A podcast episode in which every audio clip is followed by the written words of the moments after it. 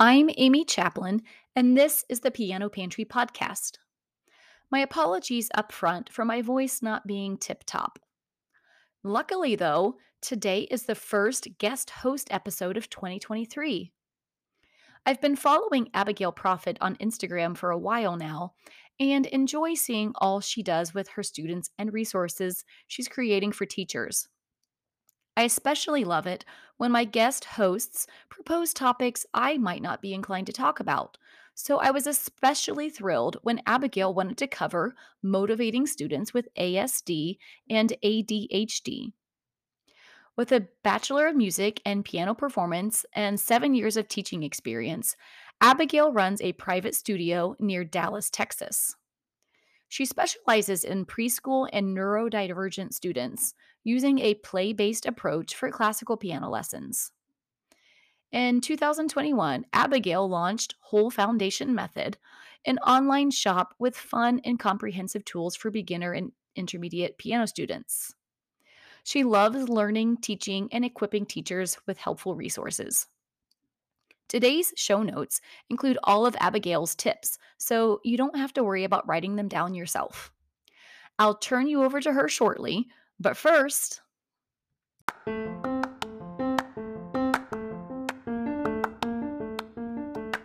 do you have difficulty finding blocks of time to do focused work?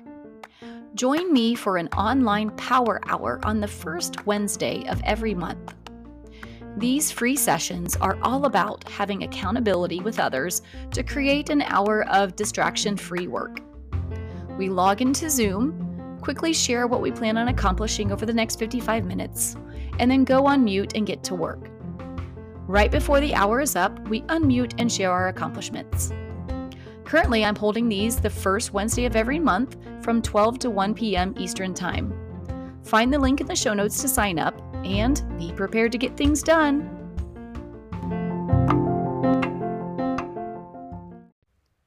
Hi, piano teacher friends. I'm Abigail, and I'm so grateful to Amy for inviting me onto the podcast today.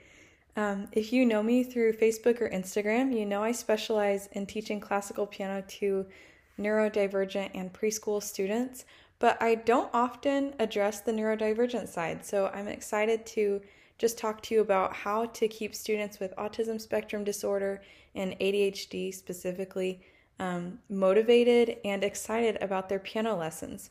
So, just a quick overview of what autism and ADHD look like.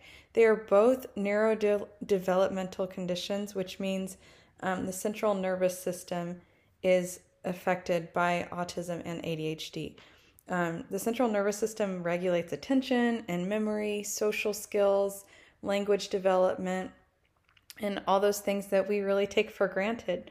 Um, I personally have ADHD, so I really resonate and empathize with students who um, have this neurodivergent condition. Um, but I also have worked with students who have autism for the past three or four years. Some ways they are different is that kids with autism really thrive on routines, and kids with ADHD have pretty much across the board a disinterest in routines. Um, autistic kids also struggle with interpersonal relationships due to a lack of social skills, while ADHD kids might struggle because they just have a lack of attention or attentiveness to other people. I really love working with um, these types of kids and these students because they are just such a joy to me and they have so much um, brilliance to bring to the table, to the studio. Um, they are so creative and so full of life, um, and they just see the world through a totally different lens, and I love that. So, hopefully, I can share a little bit of my heart with that as I'm showing you some ways to keep them motivated. So, with um, students who have autism, there are four things that I have found are really helpful for just maintaining a well balanced lesson and keeping them motivated in their repertoire and their music learning. The first principle that is really key is providing students who have autism with structure and choices.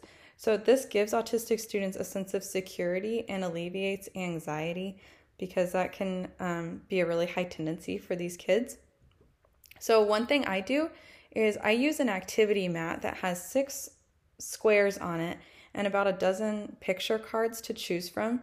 So, like a couple cards have photos of my students' books, another card has a piano for improv activities, another card has an iPad that represents boom cards or ear training on the iPad. Um, another card has a puzzle that represents theory games, and you know, the list goes on. So, I will lay those cards in front of my students and allow them to pick what activity they want to work on and they can choose up to six to fill up all the squares on the mat. So they love the predictability of this activity mat, and I love that my students can receive a structured piano lesson that they really enjoy this way. Um, an added bonus with this is that the pictures on these activity cards are really helpful for non speaking kids. So, as you know, um, or maybe you don't know, I'm telling you, autism is a spectrum. So there are some kids who may be closer to the nonverbal side. They don't speak as much or at all.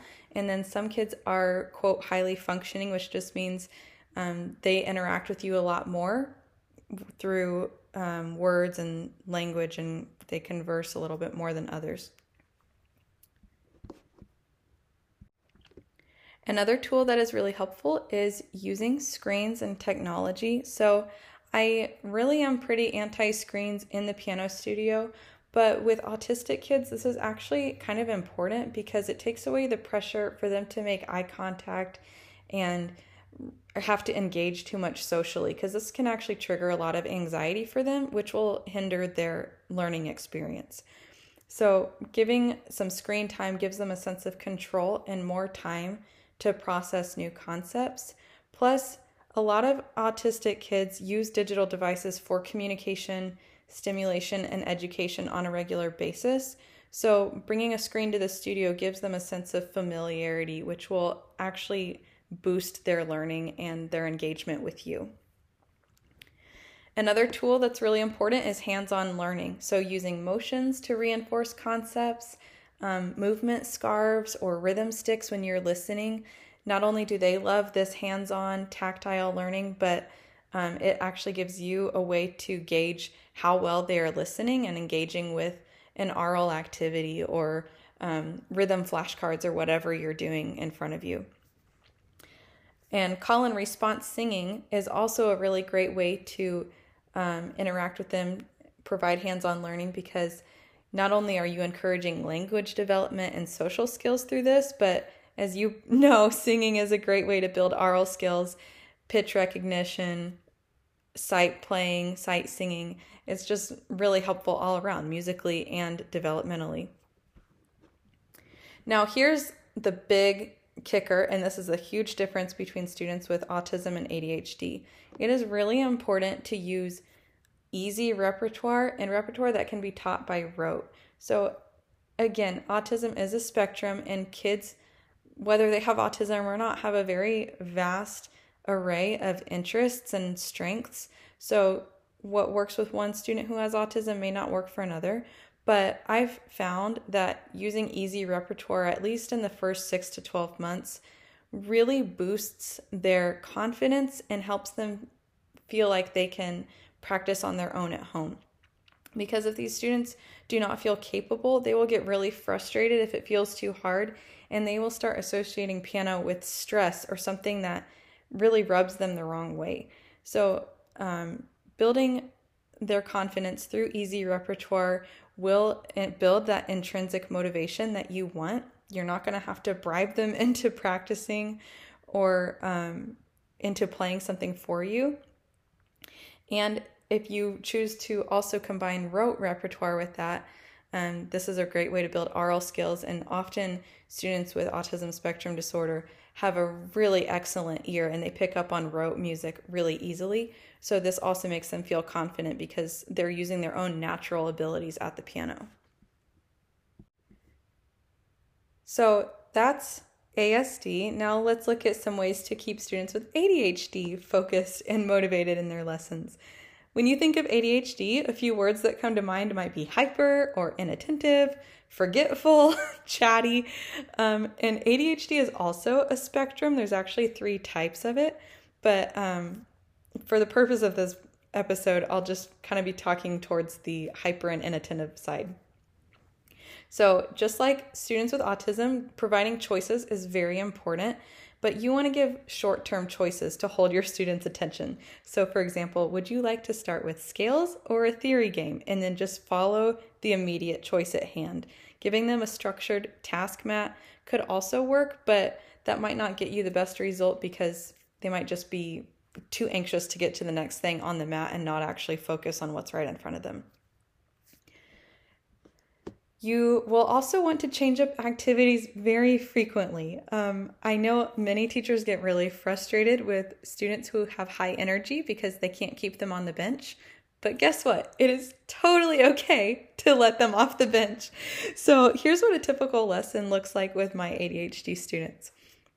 We will spend a two to three minutes on the floor playing a theory game or working on rhythm using rhythm sticks just to pull the students into the zone because it takes them a while to um, lock in and really regulate their energy and emotions and attention. So I might do a theory game on the floor or do in a game that really gets their energy out. So for example, I will put um, some landmark flashcards on the piano and have my student stand at the other side of the room, run to the piano, play what's on the flashcard, then run back to the other side of the room. And this is a really great way to just get all those jitters out before we sit down at the piano. Next, we will spend 10 to 12 minutes at the piano, maybe 15 to 20 on a good day, um, but just reviewing repertoire, learning new repertoire, and then we will um, maybe, if they are really having a high energy day, spend three to five more minutes on a worksheet or a listening activity or another game. And then I like to wind down with sight playing. So I'll come back to this point in a second.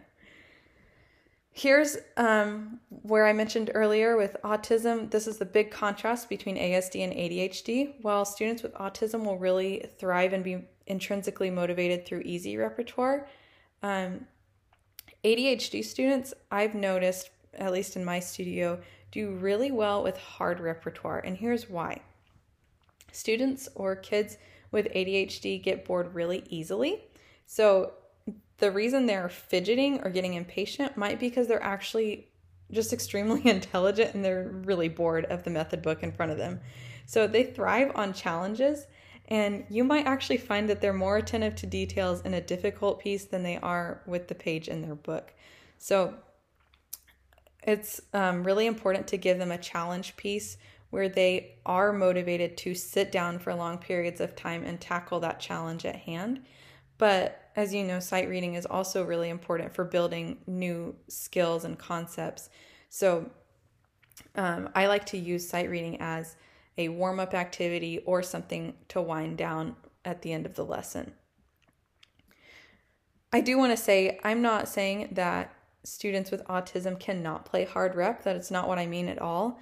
But in those early lessons, again, like the first six to 12 months, to build intrinsic motivation and confidence, it's really helpful to just give easy, manageable goals. And this is true across the board. You want both students at the end of the day just to feel very capable and like they can do this at home.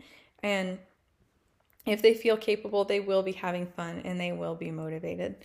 So I know that was a lot, but I hope this is helpful. I hope maybe if you're driving or something right now, you can go back home and play this episode again and write down some of these points. But that's just been based on my experience with my own ADHD and my sweet students who have ADHD and autism spectrum disorder. And I hope it enhances your teaching.